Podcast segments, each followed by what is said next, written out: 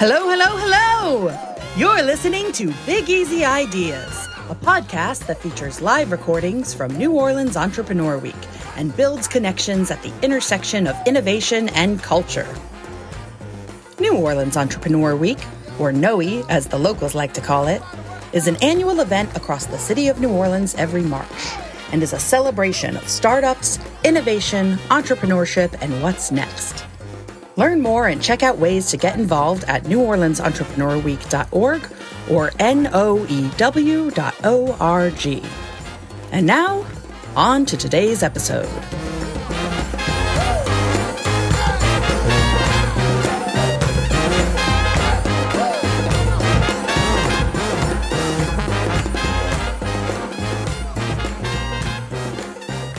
Hello, hello, hello. Today's episode of Big Easy Ideas is all about the talent and cultural assets here in New Orleans and how they can be leveraged with new technology. Non fungible tokens, or NFTs, use blockchain technology to prove ownership and originality for digital assets.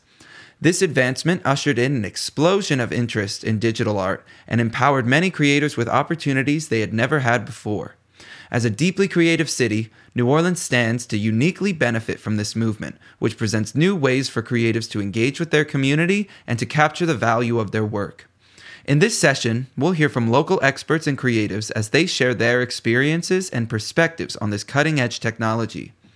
Brent Craig, co founder and CEO of Jamaround and winner of the Idea Pitch Pitch competition at NOE 2022, moderates this discussion, with Monica Rose Kelly, illustrator and muralist and founder of People for Public Art, J Mac, an artist and entrepreneur based in New Orleans, and Eric O'Neill, founder of Hack the World. We hope you enjoy.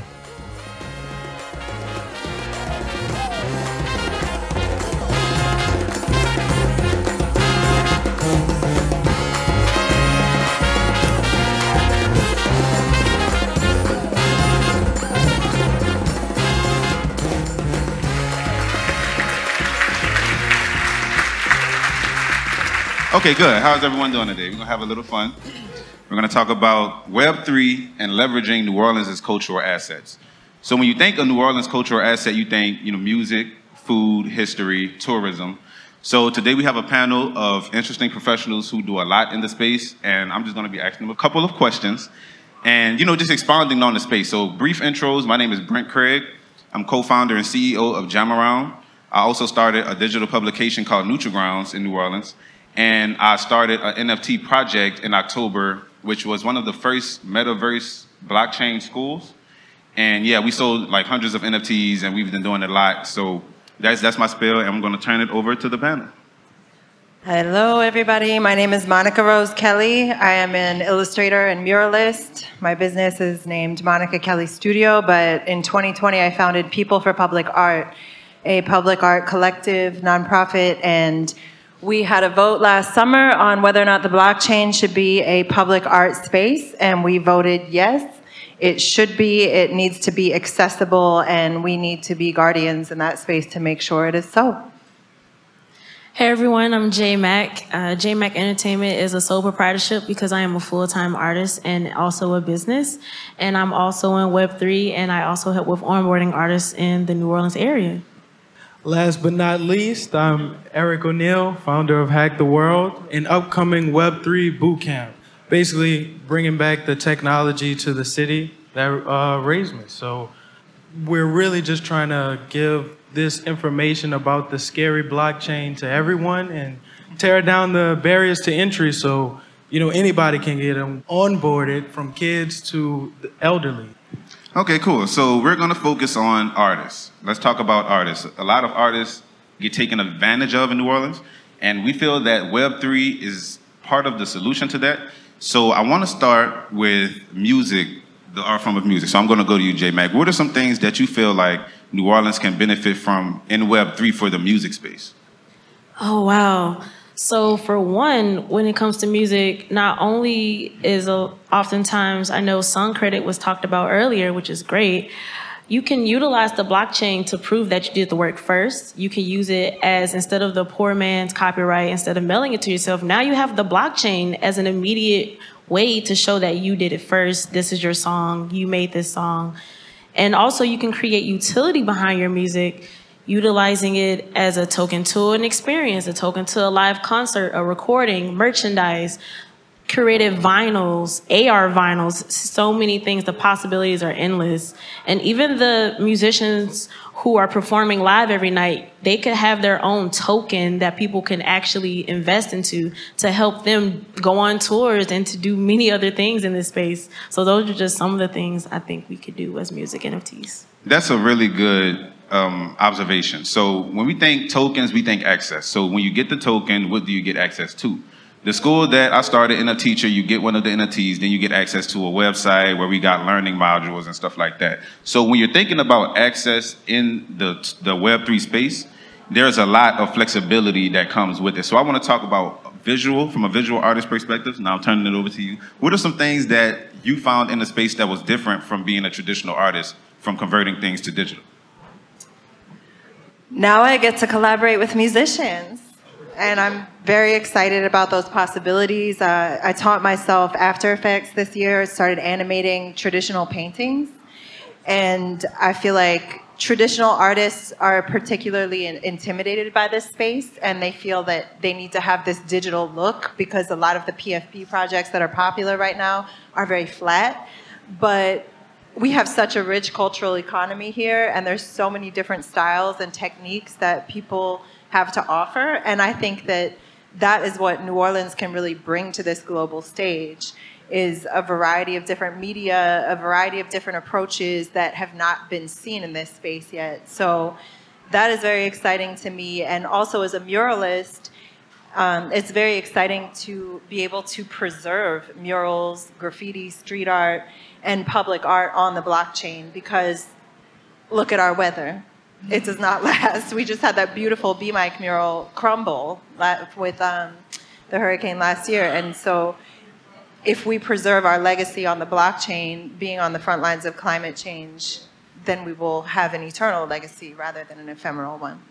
So, how was your first release? Like actually getting prepped for it? Did it was it easy? Did some challenges you? What some challenges you went through? Man, I I minted my first NFT. It's about to be a year on Saturday and um, it was my genesis. Thank you. and it's a piece called Breathe Deeply, which is my favorite quote from my acupuncturist, Kwong. And it was a reminder to everybody who was suffering from the effects of this pandemic to stay with their breath. And I didn't quite understand OpenSea when I first minted, so I did an auction and I didn't know, I just didn't know what I was doing. So I'm like, oh my God, I have 24 hours to sell this NFT. It's one ETH. And I think a lot of artists come into the space after hearing success stories, thinking that their work is just gonna sell.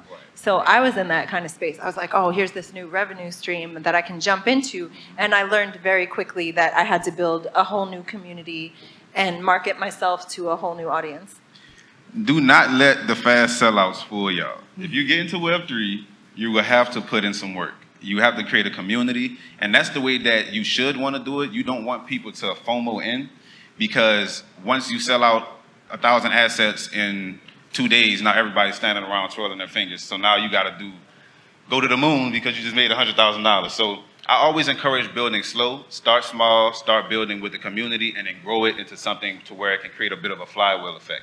So I definitely want to get into the utility because you built some, some some nice things, bro. You, yeah. you came to my house and you showed me some stuff, and I'm like, how did you even do it? So let's talk about some projects that you did, Eric, in Web3, and how you even approached doing it, being out of the East.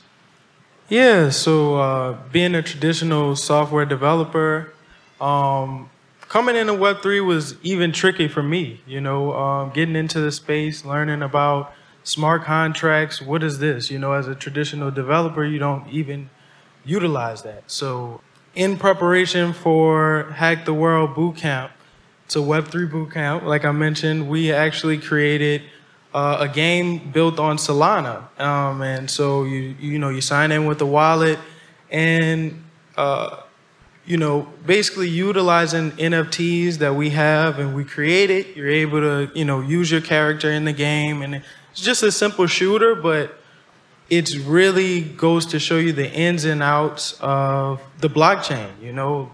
and uh, you know potentially able to earn rewards. I think that's the uh, the biggest thing with the Web three is kind of being able to own the assets. You know, you're not just buying a skin that you can't do anything with. You can you know sell it to somebody else who wants your skin. Yeah, the game was amazing. I was surprised when I saw the game. I was like, y'all made this. But let's talk about one of the cultural assets that New Orleans is most known for, which is history.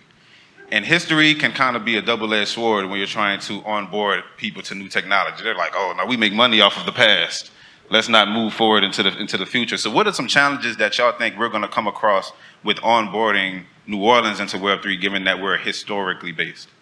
And this is an open-ended question, so all of y'all could you know take y'all spell at it. I feel like some of the problems um, for some elders and young people and people our age who are in the middle, I think they often want to see what is the economic value. Am I going to make money? Is this money? I'm like, you got to think about it long term. It's like long term. Like, yes. For example, um, I am from Orange Mound, from Memphis, and I've started something where I bought Unstoppable Domain.x, X. Don't worry, y'all can't look at it yet. And I started to interview my elders and putting on the blockchain. It's like, what's the value? I'm like, well, I'm preserving your legacy forever that people can go to and access, and it can never be taken down unless they go through my wallet. But yeah, you're not getting in there. Transparency is contentious. And I would say we're going to run into some problems in terms of which version of historical events gets minted on the blockchain. Also, IP issues are a thing we need to talk about in terms of music and art that is coming from estates of people that are long gone. Um, ethically, to me, we should be finding those families who should be benefiting from those generational royalties instead of the Web 2, Web 1 thinking of, oh, I bought the rights to this song, so now this corporate estate owns the IP. I, I actually agree with both of the points that you guys made, and I and I really think um, DAOs could be really effective to kind of as a solution to this issue because you know so much of New Orleans is built on community and the history of the people that have lived here so long, and with DAOs they really empower people to come together and uh, you know vote on things as a community. Also, with the DAO, you have finances tied into it. So I, I, believe this could be a solution to kind of bridge that gap and also be able to fund projects that we believe should be funded. From a perspective of going forward, how do y'all see you all inf- influencing New Orleans from the cultural aspects perspective? What are some things that y'all working on? Go ahead, and plug yourself in. I would say with Hack the World, what we're trying to do is really uh, create a Web3 ecosystem within New Orleans. So, you know, I, am a developer turned blockchain developer. So, of course, given those skills, but you know, Web3 encompasses so much more. You know, you have talented artists with me here who can benefit, and also DAOs investing. We're talking about like VCs giving people opportunities. And so with Hack the World, that's what we're trying to accomplish being an advocate for people to own what they create. Um, and as simple as that. Okay. I've been helping onboard artists. I am in an NFT gallery.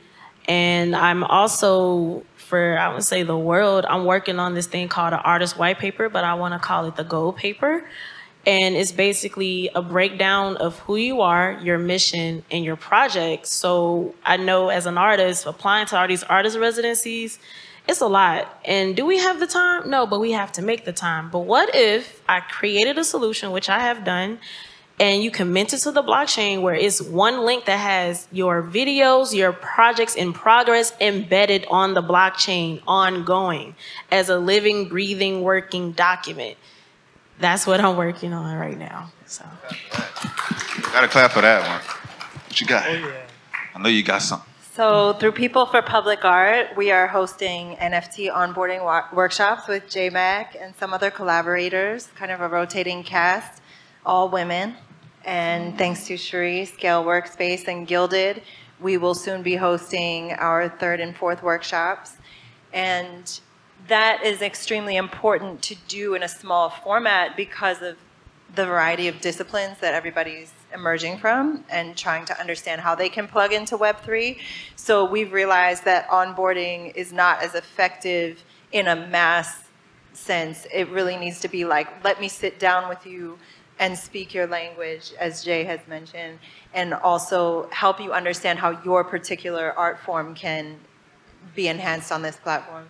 So, and as Monica Kelly Studio, my individual artist self, I want to prove success to my community and also just show people how I've grown my work in the NFT space over time, how I've incorporated new skills, created a new market, and sold my NFTs so that they can see an example of it being done.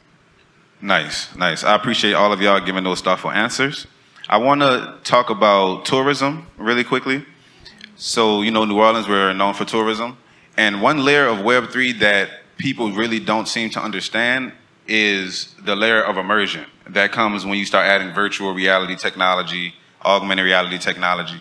People love to come to New Orleans.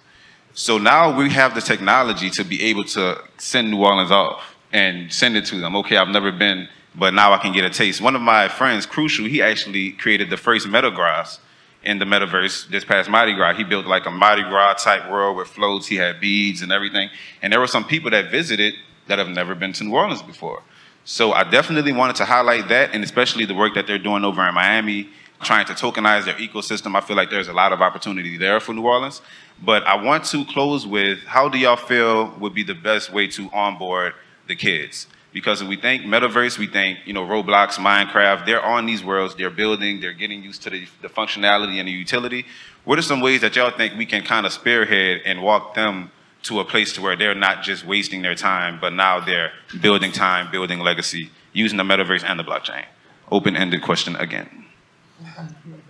Yeah, so I, I think that's part of the reason why uh, we created the game My Little Dino is um, for the kids because they're the ones that are on these applications. And I definitely think gaming, uh, but also music, you know. Um, kids listen to a lot of music, you know. Um, and so I think gaming and music are probably the biggest ways to, to kind of uh, get that to our youth.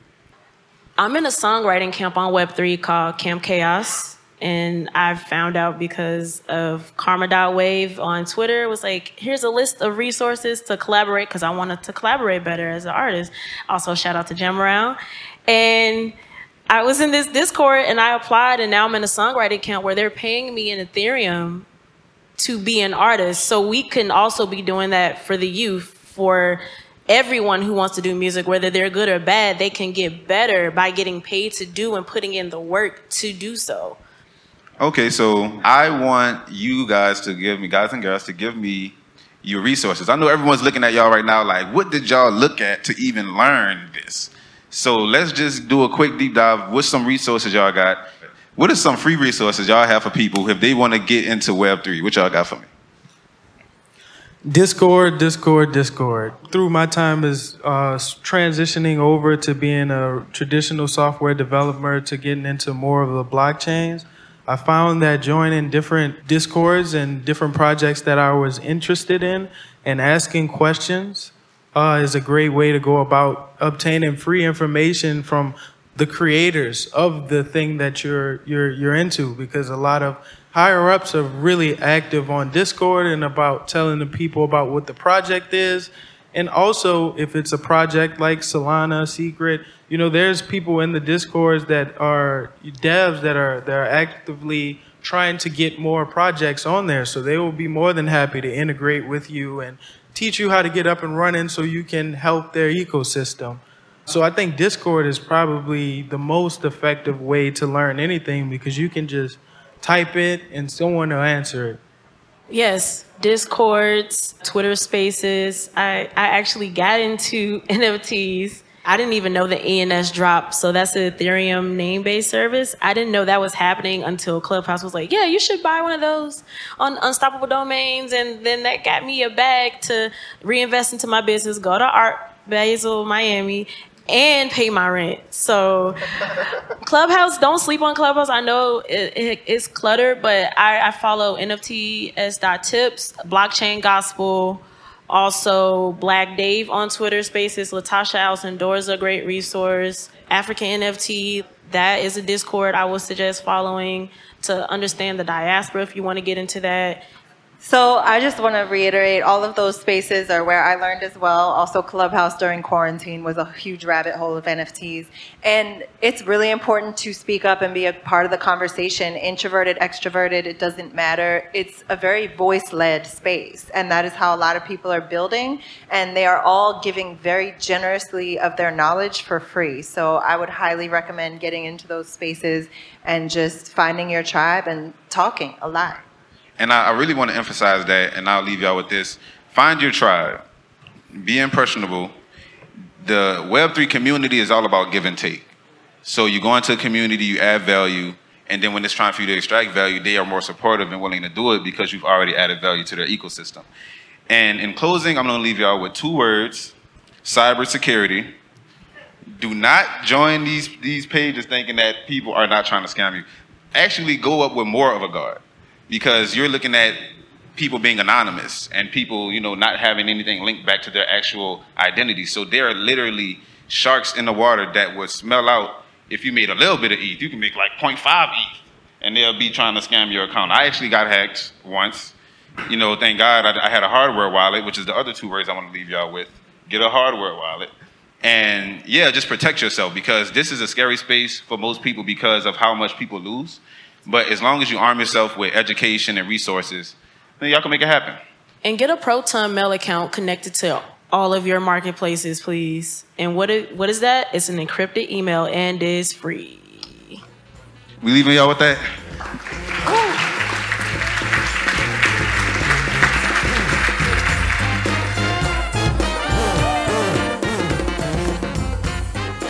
Thank you for listening to Big Easy Ideas.